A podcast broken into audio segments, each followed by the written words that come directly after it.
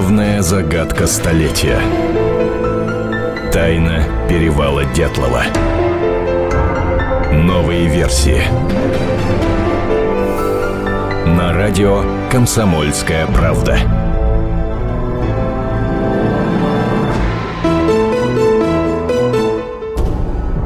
Вы слушаете радио «Комсомольская правда». Антон Челышев у микрофона. С огромным удовольствием приветствую специального корреспондента «Комсомольской правды» Наталью Варсегову. Мы давно достаточно собирались э, в этой студии, в это время поговорить о том, насколько ближе э, стали мы, все э, мы, я имею в виду всех россиян, к разгадке тайны перевала Дятловой. Наташ, мы давно собирались, и, судя по всему, сегодня, наверное, это сделаем. Мы очень много говорим о версиях, очень много говорим о ходе расследования, о том, настоящее оно, не настоящее, фейковое, поддельное. Э, и мало отрывочно и в разных программах говорим о, э, собственно, самих участниках этого похода. Да, Сегодня я, надо эту ошибку исправить. Я абсолютно согласна. Дело в том, что это, это на самом деле очень большая наша ошибка, что мы совершенно не говорим о том, какими вообще людьми были, собственно, сами участники группы Дятлова. Потому что каждый из них это был э, не просто турист, это не просто студент, на самом деле личность. Это погибли, можно сказать, лучшие на тот момент э, студенты и выпускники Уральского политехнического института. Поэтому э, вот очень жаль, что мы, конечно, это упустили, но я надеюсь, что мы сейчас это все наверстаем. Но предварительно надо, наверное, напомнить нашим радиослушателям э, эту историю, потому что, может быть, есть среди них те, кто вообще впервые присоединился к нашему радиоэфиру. В 1959 году, э, в феврале, это случилось в горах Северного Урала, погибла группа из девяти студентов, студентов Уральского политехнического института, вернее, там не только студенты были, но и выпускники, плюс среди них был один фронтовик, Семен Золотарев, который был старших всех в группе.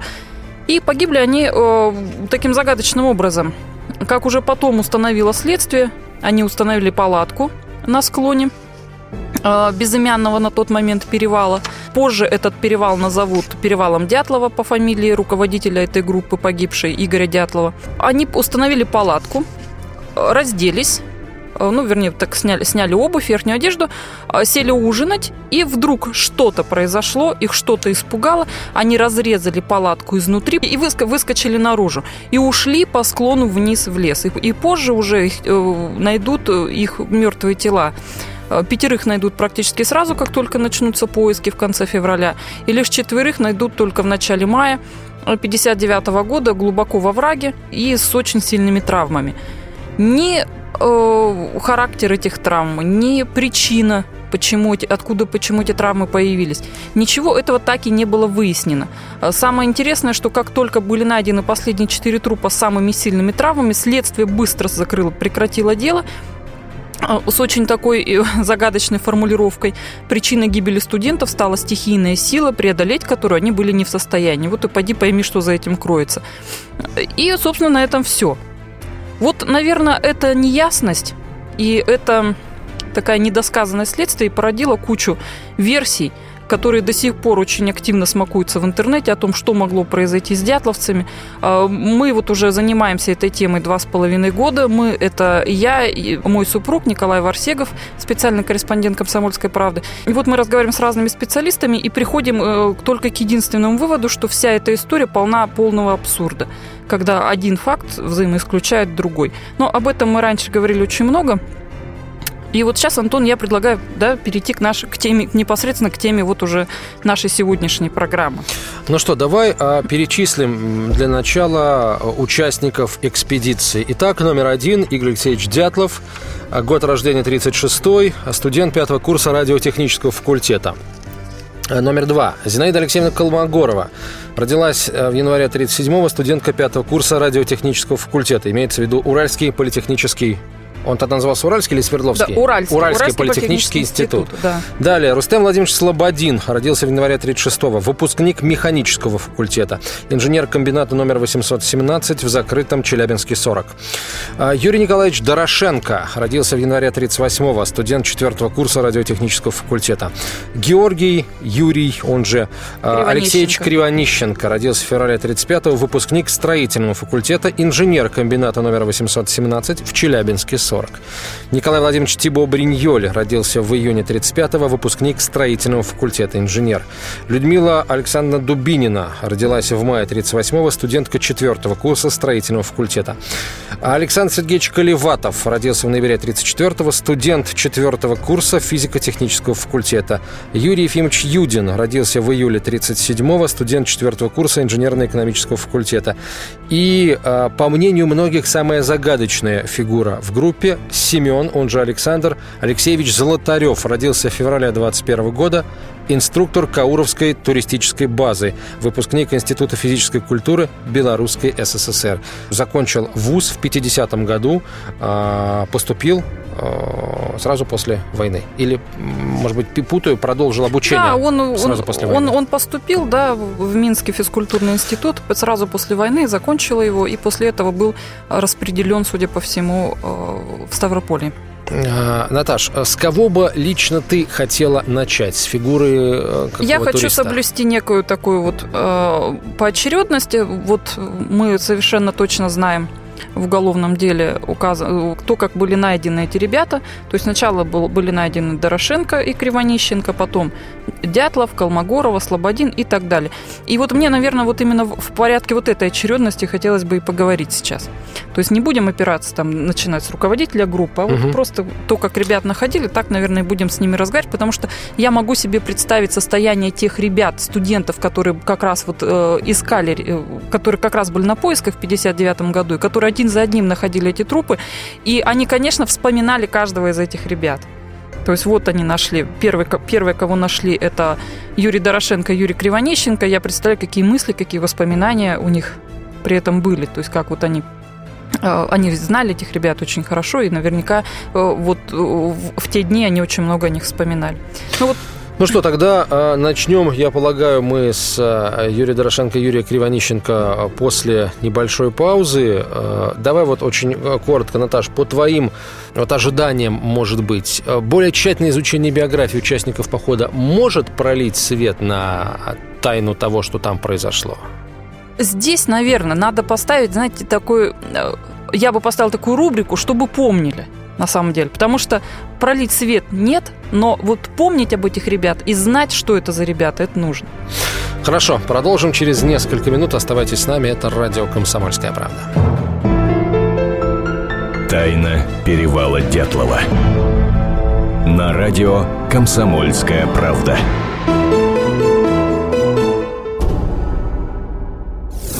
Историю пишут победители. Они же ее и фальсифицируют. Я Николай Сванидзе. Я расскажу вам, как все происходило на самом деле. Я выбрал самые яркие и важные исторические события года, а также вроде бы незаметные, но значимые факты, которые оказали влияние на ход истории. Один год из жизни России глазами ее жителей. Слушайте документальный сериал «Исторические хроники» с Николаем Сванидзе на радио «Комсомольская правда». Главная загадка столетия. Тайна перевала Дятлова. Новые версии. На радио «Комсомольская правда».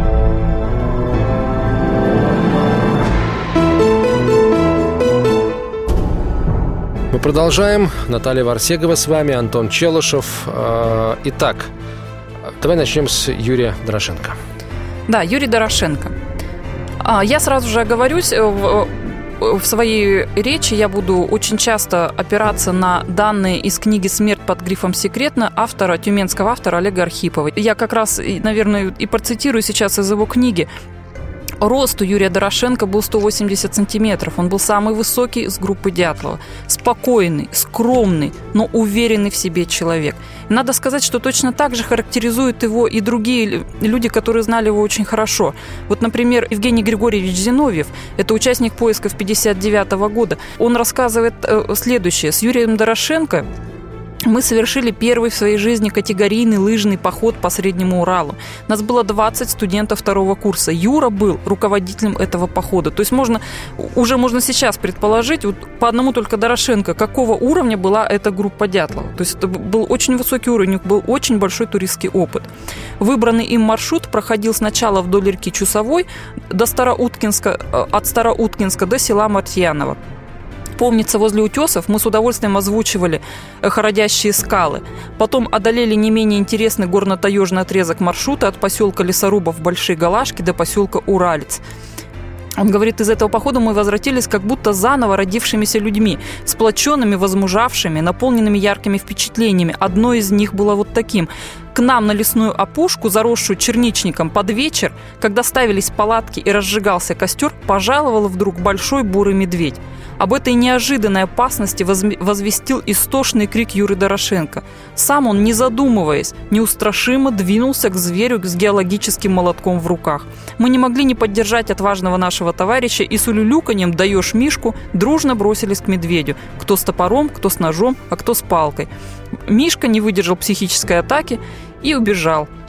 Вот когда все описывают гибель группы Дятлова, ну, восстановленную, естественно, хронологию, э, и доходит до того места, когда ребята э, разрезали палатку и выбежали э, по зимним меркам, в чем мать родила, э, без верхней одежды, кто-то, по-моему, даже без обуви. Говорят, что вытолкнула их какая-то либо неведомая сила, либо какой-то э, чудовищный страх – эта история, примитивно, правда, к одному Юрию Дорошенко, говорит о том, что, ну, по меньшей мере, одному человеку, наверное, этот страх был неведом. А вот есть еще один. Дело в том, что десятый участник похода Юрий Юдин, который из-за болезни был вынужден вернуться назад, он вспоминал следующее, что как-то в одном из походов он и Юра Дорошенко были назначены геологами и, следовательно, должны были заняться сбором различных горных образцов для богатой на редкие экземпляры коллекции в родном институте. Дело в том, что ребята всегда всегда собирали такие образцы горные, это было, была как некая такая обязанность их в походах,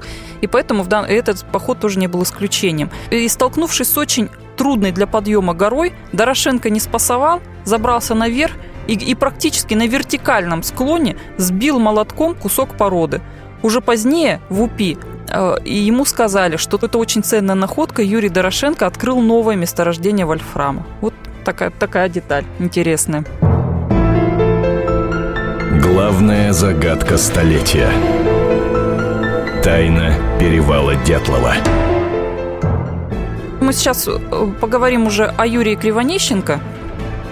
Его нашли, его тело нашли да, вместе его с телом Юрия Дорошенко. Вместе с телом Юрия Дорошенко нашли. Я только одну деталь добавлю. Дело в том, что когда ребят нашли Кривонищенко и Дорошенко, то а, Кривонищенко, насколько я помню, распознали, а, опознали сразу, а вот Дорошенко, по-моему, приняли за Семена Золотарева. Якобы лицо было до такой степени неузнаваемо. Потому что оно было в кровоподтеках, как вот есть такие воспоминания, оно было в кровоподтеках, где-то были разбиты нос, губы и вот что-то такое. Итак, Юрий Кривонищенко – очень интересный молодой человек. Дело в том, что мне нам посчастливилось пообщаться с эм, родным братом, со, причем со старшим братом Юры.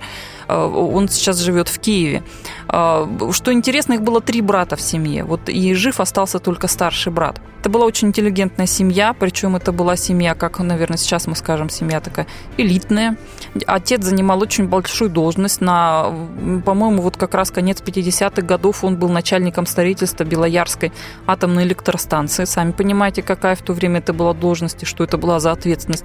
Жили они в центре Свердловска в хорошей просторной квартире. И Юра очень часто принимал гостей, к нему всегда приходили друзья. Родители всегда были только за, чтобы вот а, друзья приходили. Он был очень открытым человеком, очень таким своим. У него было очень хорошее воспитание. Вообще все три брата были воспитаны очень хорошо.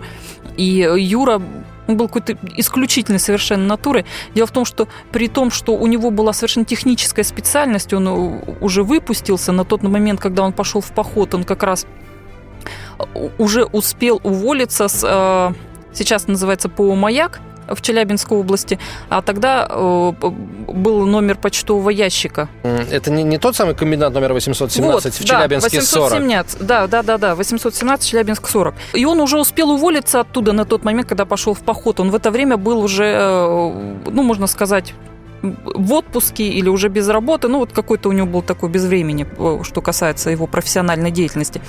Он все время участвовал в каких-то походах, он часто ходил с Игорем Дятловым по Алтаю, Среднему и Северному Уралу, он был надежным другом Игоря Дятлова. Поэтому, когда Дятлов формировал группу, очень многие вот сейчас современники вспоминают, что Кривонищенко был одним из первых, кого Дятлов записал в список, что вот э, мы, Но мы пойдем вместе. Он был профессиональным туристом? Да, или... он был профессиональным туристом. Это угу. вот у него тоже был, он тоже ходил в категорийные походы, и, ну, в общем, у него был такой очень большой опыт. Кроме того, что я вот уже говорила, что он закончил УПИ по технической специальности, а ведь э, он писал стихи. Причем э, стихов этих очень много. У меня даже есть копии бумаг, вот на, где он писал эти стихи. Они, правда, были позже родственниками перепечатаны на машинке печатной. Вот у меня вот именно эти копии вот этих вот листов маши, машинописных. А стихи очень трогательные. Они, конечно, наверное, не скажут, что это такие стихи очень профессиональные, но они очень трогательные и такие очень, очень личные, я бы сказала, наверное, интимные. А, что интересно по такого еще по Юрию Кривошенко. Кривонищенко вот опять же Олег Архипов в своей книжке «Смерть под грифом секретно» пишет, что он запомнился своим друзьям сильным язычным голосом. Один раз услышишь, как он крикнет, и никогда не забудешь. Задорный, веселый парень, друживший с Дятловым. Все его звали просто Юрка, потому что свой в доску. А я еще раз повторюсь, что он вырос в очень такой в элитной семье. Отлично подготовленный физически, выносливый турист, удачно прошедший множество непростых маршрутов различной степени, сложности, очень талантливый человек, увлекающийся поэзией, поэзии и сам писал стихи. Никаких историй вот до нас не дошло, а каких-то отдельных, может быть, эпизодов а, из его жизни, которые бы характеризовали его так же, как эпизод с медведем Юрия Дорошенко. Ну вот таких эпизодов у меня сейчас на, на, на данный момент у меня сейчас нет. Я больше мы, больше мы, наверное, знаем о его профессиональной деятельности, о том, что э, вот как раз на комбинате 817 Челябинск 40 он был, он служил, скорее всего, руководил стройбатом и э, скорее всего, принимал участие в ликвидации последствий аварии. Авария которая, на, на ПО-маяк. Да, да, да, на ПО-маяк, которая как раз случилась в 1957 году, и а последствия очень долго потом э, ликвидировали. И э, вот потом он, я уже как говорила, уволился. Причем он сначала написал заявление об увольнении, потом ему не позволили уволиться, потом он еще его писал. То есть, там была такая очень какая-то длинная история тоже, знаешь, насчет, насчет страха. Ведь а, маяк, авария на ПО «Маяк» и попадание радиоактивных веществ в реку Теча, а, заражение этой реки, да, это вообще не, непонятно, что видел этот человек, который принимал участие в ликвидации всего этого. Какие... Понятно, что он видел смерть, это однозначно. Э, понятно, что речь идет о смерти э, там, живых существ, э, не принадлежащих к виду Homo sapiens, хотя, может быть, и люди погибшие были, кто знает.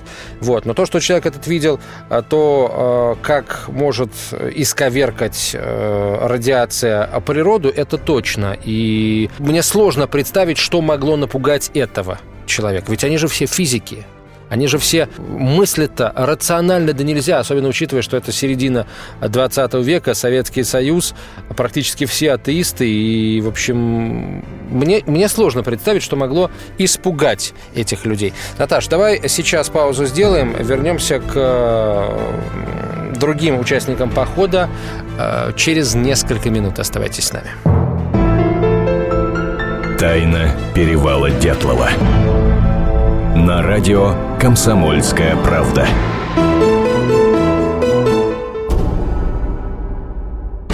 Темы, о которых говорят. Небанальные точки зрения, мнения и факты. А еще хорошая провокация.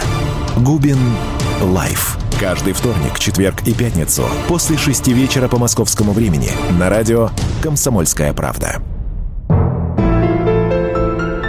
Главная загадка столетия. Тайна перевала Дятлова. Новые версии. На радио «Комсомольская правда».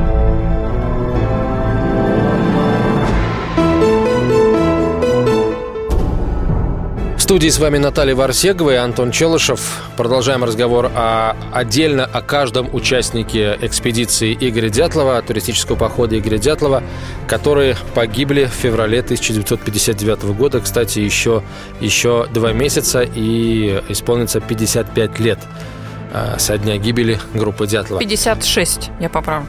А, да, 55 в этом году, совершенно верно, я сбился со счета.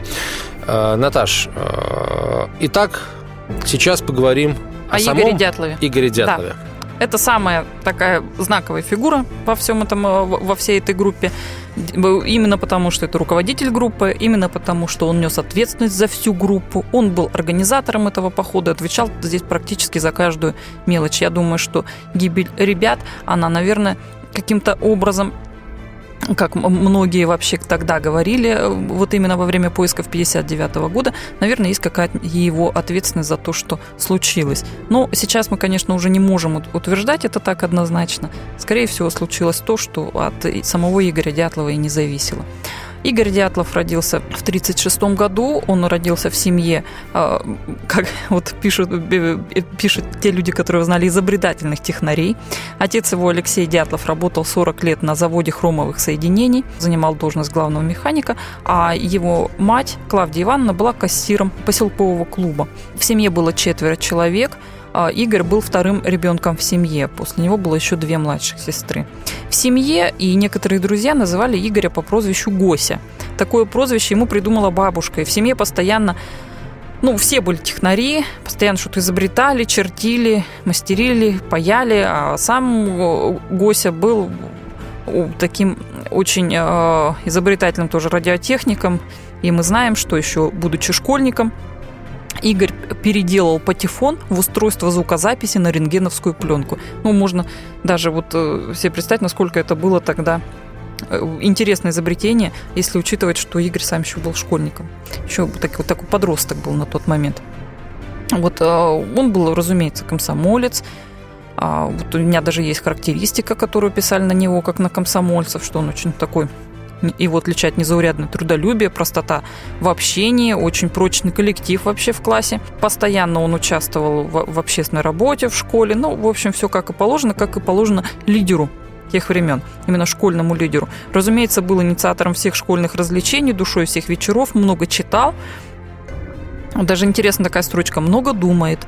Ну и что касается уже э, туристического опыта, то он начался у него тоже именно в школьном возрасте. Игорь учился в седьмом классе, это был 51 год, и старший брат Слава взял его с собой.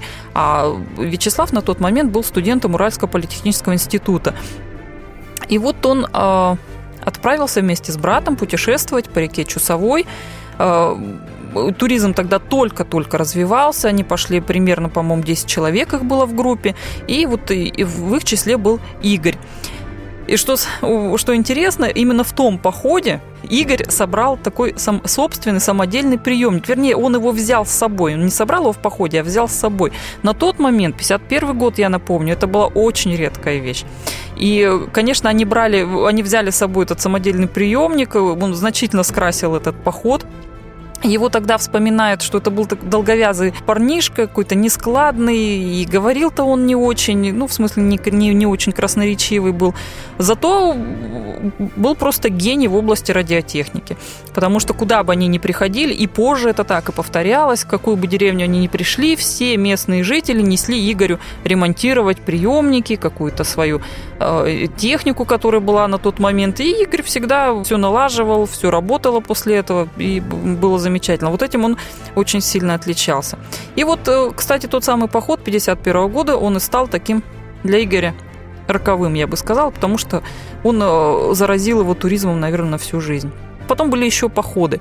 Причем они были такие, они уже были регулярные. Это уже воспринимал именно, это был уже именно такой спортивный туризм. И Игорем воспринимался именно больше как спорт, который его очень сильно формировал, формировал его характер. Потому что многие, например, вспоминает то, что вот каким Игорь был, например, в 50 четвертом, в 55 году немножко взбалмошным, взбалмошным где-то, наверное, нескладным э, и мог что-то не так сделать. И, может быть, он был не такой ответственный, а вот уже к 57 году, к 58 он сильно изменился, действительно стал очень авторитарной личностью и действительно лидером. Главная загадка столетия. Тайна перевала Дятлова. Вспоминает Евгений Зиновьев, была у него статья, какие были ребята. Он э, вспоминает э, следующее. Я, я процитирую. Кстати говоря, в комнате общежития номер 10, где Игорь жил, а сам Игорь был из Первоуральска, и поэтому, разумеется, когда он учился в УПИ, он жил в общежитии, появилась сработанная им рация. Он пользовался ею для связи с родными в Первоуральске. И на минуточку, расстояние между домом Дятловых в Первоуральске на улице Садовой и общежитием номер 10 составляло 43 километра. И опять же, у меня тот же вопрос. Есть ли какие-то эпизоды, вот дошедшие до нас из жизни Игоря Дятлова, которые бы характеризовали его как человека? Да, решительного, нерешительного? Есть. Конечно, эпизоды есть, я вот сейчас к ним и хотела перейти. Почему я заговорила про рацию? Да потому что а, в потом уже в походах именно свою рацию Игорь Дятлов использовал для связи между группами, которые уходили на разные расстояния и так далее. Согласитесь, это было очень удобно. Даже сейчас э, вообще в каких-то вот этих далеких таежных местах, разумеется, сотовая связь не работает, и ты, когда там оказываешься, прекрасно понимаешь, что как хорошо было бы держать связь с группой, которая ушла на несколько километров вперед.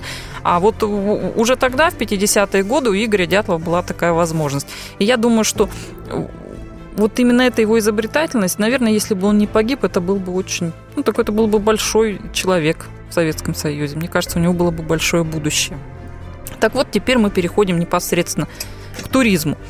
И вот что вспоминает Валентин Якименко в статье Игорь Дятлов, которая была написана, напечатана в 2009 году в Уральском следопыте. Он рассказывает следующее. Однажды в походе один участник, а Игорь был руководителем этого похода, соблазненный видом сгущенки, которую носил в своем рюкзаке, в тайне от группы съел одну банку. Позже, мучимый совестью, рассказал об этом Игорю. Игорь не ругал его, не стыдил, он молчал. А потом сказал, вернемся в Свердловск, заплатишь в кассу группы стоимость банки сгущенки. Об этом случае мы все помнили и рассказывали много лет – вот такой интересный случай, характеризующий его как руководителя. А вот есть еще такое свидетельство об Игоре Дятлове, это рассказывает Петр Бартоломей. «Я больше всего связан с ним. Я прошел несколько походов, и у меня впечатление о нем двойственное – с одной стороны, когда он был участником в походе, это замечательный друг, это замечательный товарищ, с которым готов идти на любые трудности, потому что он не оставит в беде. Человек с большим юмором, чувствуется, что он с большой эрудицией, с ним было очень интересно.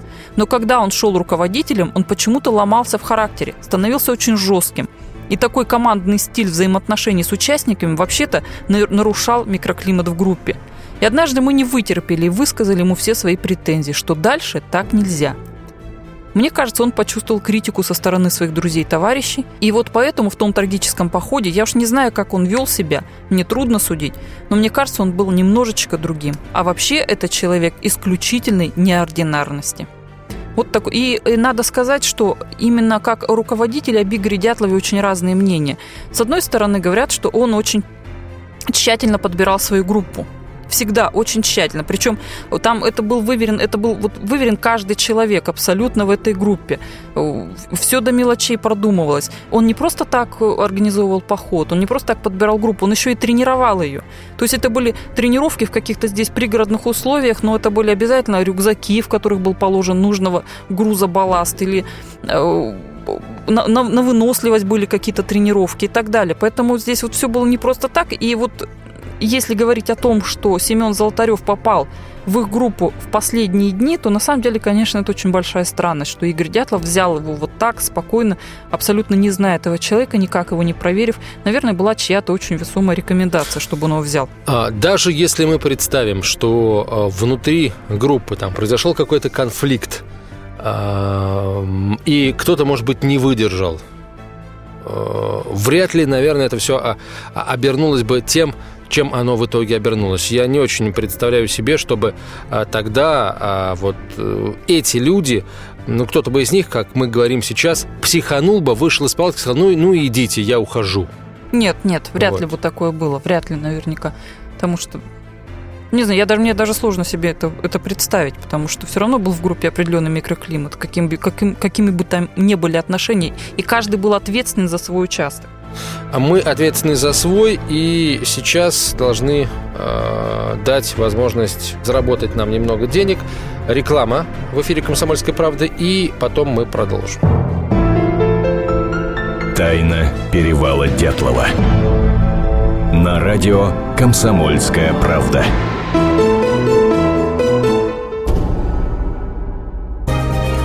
Кто владеет информацией, тот владеет миром.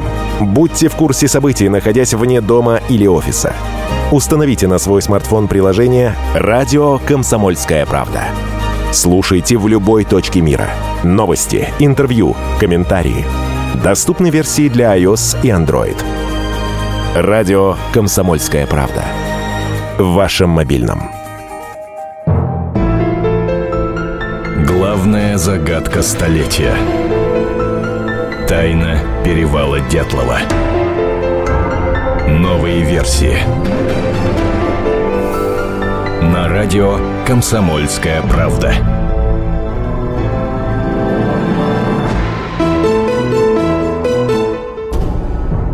Наталья Варсегова и Антон Челышев с вами. Продолжаем говорить о, о каждом по отдельности э, участнике группы Дятлова. Наташ, мы рассказали о троих мужчинах молодых. Давай э, вот Я вот об одной девушке Немножко расскажем. только закончу про Игоря Дятлова, потому что есть вот такая деталь, которую мне очень хочется озвучить.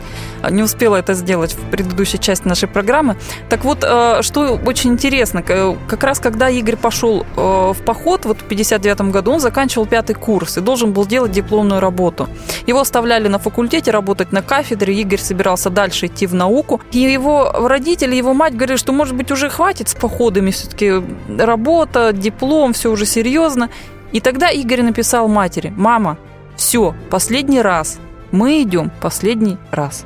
Вот такая деталь, которую я просто не могла пропустить. Ну, говоря в последний раз, а, он, наверное, имел в виду в первую очередь себя, а не других участников группы. Наверное, он, он был не настолько авторитарен, чтобы Конечно. решать за других. Конечно, но все дело в том, что идет настолько вот, он, понимаете, как-то вот знаково все это оказалось, что мы пошли в последний раз, и действительно оказался какой-то последний роковой поход для них. Ну, собственно, Зина Колмогорова. Очень красивая, удивительная, щедрой души девушка. Это, она была любимицей вообще всей туристической секции Уральского политехнического института. После окончания школы и у ремесленного училища она в 1954 году поступила на радиофакультет Уральского политехнического института. А, Учеба давалась ей трудно. Я оговорюсь, это вспоминает участник поисков 59 года Евгений Григорьевич Зиновьев. Только после ухода из общего читального зала от занимавшихся допоздна китайских товарищей Зина вставала из-за стола библиотеки и последней покидала ее. А Вот настолько вот она э, трудно ей училась, но она добивалась очень хороших результатов именно своей усидчивостью и своим трудом. Не без участия Игоря Дятлова, конечно, она попала в турсекцию.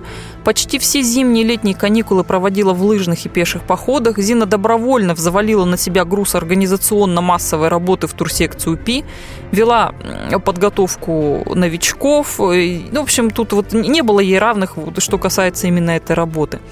Когда Зина была в походе, она постоянно всех тормошила, она приводила всех в движение, она была именно душой коллектива. Надо сказать, что отправляясь именно вот в этот поход, последний поход а, свой, а именно она купила для всей группы маленькие блокнотики, все подписала, причем подписала очень так, для каждого очень трогательно, для Рустема Слободина, например, неутомимому Рустику, для Юрия Юдина Ю-2, имея в виду, что Ю, Юрий Юдин и так далее. То есть вот она везде какие-то надписи такие интересные оставляла на всех блокнотиках. И вот она организовала то, чтобы каждый в группе вел дневники. То есть вот настолько она продумывала тоже каждую деталь и каждую мелочь. Вот был очень интересный у нее поход, когда она училась на третьем курсе, это, получается, был, наверное, 57 год. Зина отправилась в сложный поход по Горному Алтаю. В районе Телецкого озера подверглась нападению ядовитой змеи, которая нанесла Зине смертельно опасный укус в ногу. И спасла ее от смерти семья Лесничего, прикладывая к ранкам от укусов змеи сыворотку от простокваши. Зина настолько мужественно вообще переносила все это состояние, хотя и нога болела, и она переживала, что она задерживает группу на маршруте. Это тоже было как-то вот критически. Нельзя было задержаться, были всегда очень точные сроки. Но надо сказать, что Зина после этого не испугалась, она не бросила туризм и дальше также стала еще более активной участницей вот этой турсекции. Э, она всегда, любые каникулы она использовала, чтобы пойти в поход обязательно. И вот э, Евгений Зиновьев вспоминает, как-то раз небольшой группой, в которую входили Игорь Дятлов, Зина Колмогорова и еще несколько ребят, совершили 25-километровый лыжный марш-бросок из одного села до другого, где проживали как раз мама и родня Зины Колмогоровой. Пришли устары, усталые уже в темноте. Хорошо, душевно попели, переночевали, а на следующий день были в Свердловске. Начиналась подготовка к зимней сессии одновременно к проведению лыжных походов по Уралу. И так далее. И вот надо сказать, что как раз в 59 году, вернее, в декабре 58 года готовилась в лыжный поход на приполярный Урал группа Сергея Сагрина. И вот как раз вместе с ними должна была пойти Зина Колмогорова. Ей очень нравилась вообще эта команда, и команда ей симпатизировала очень сильно, ее с удовольствием включили в состав. Но дело в том, что Зина хотела быстро сходить в поход и поскорее вернуться на преддипломную практику, а еще побывать у мамы в деревне. И поэтому, а, а сроки у Сагрина, э, его похода были гораздо больше, чем сроки у Игоря Дятлова, и поэтому она перешла в группу к Игорю Дятлову. И, наверное, до сих пор вот ребята, которые собирались с ней пойти тогда, и сам Сергей Сагрин, они до сих пор себя казнят, что не уговорили Зину пойти вместе с ними на Приполярный Урал. Главная загадка столетия. Тайна перевала Дятлова. Известно ли сейчас, была ли Зина а, Колмогорова, как сейчас принято говорить, в отношениях с кем-то? Был ли у нее молодой человек? Вот э, да, сейчас, сейчас бы это назвали все сложно, как любят вот Да, ставить. в социальных сетях. Да, в социальных сетях.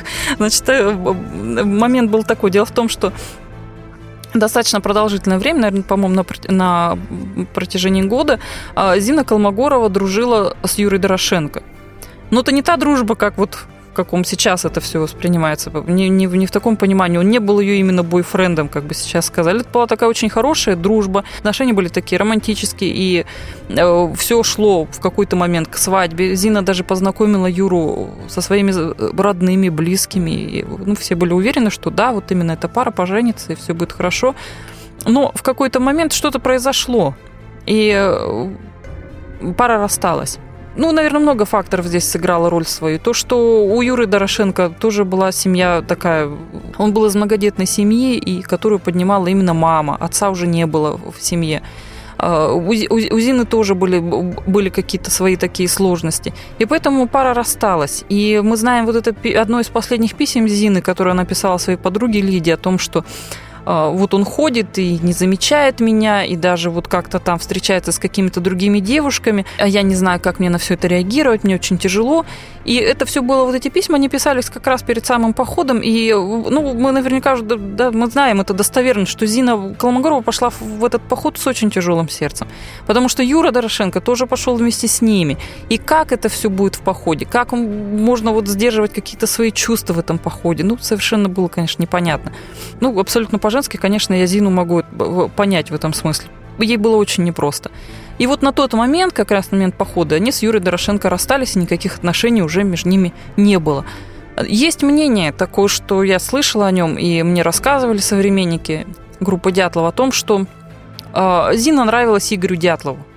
Но каких-то таких вот э, открытых знаков внимания он ей не оказывал.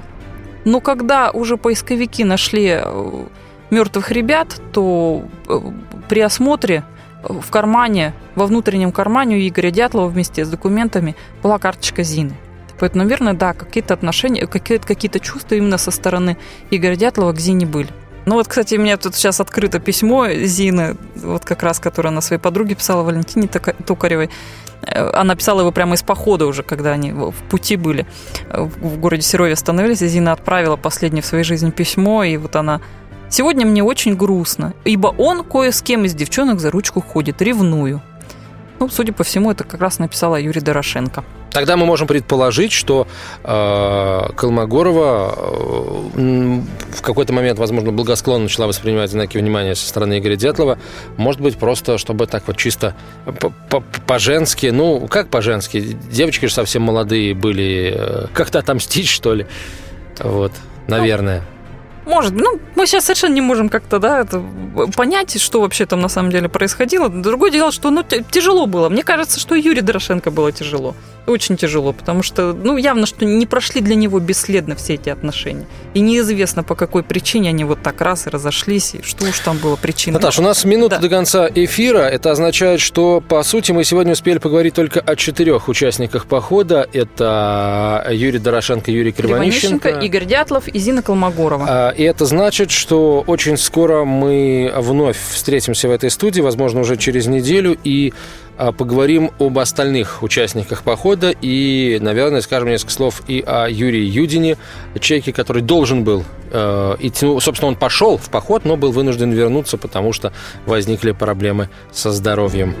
Э, Наташа, спасибо тебе большое. Наталья Варсегова, специальный корреспондент «Комсомольской правды». На нашем сайте есть большой раздел, да, сайт в сайте, можно сказать, посвященный группе Дятлова. И Наталья и Николай Варсеговы очень много и очень часто часто пишут туда, и э, вы можете, друзья мои, писать туда в комментариях к материалам. Э, есть возможности обратной связи, если у вас есть какая-то информация о группе Дятлова, можете позвонить. Да, можно позвонить или написать по адресам. Все это указано вот как раз в том самом разделе на сайте «Комсомольской правды». Спасибо большое. Итак, друзья, до встречи через неделю. Оставайтесь с нами. Тайна перевала Дятлова. На радио «Комсомольская правда».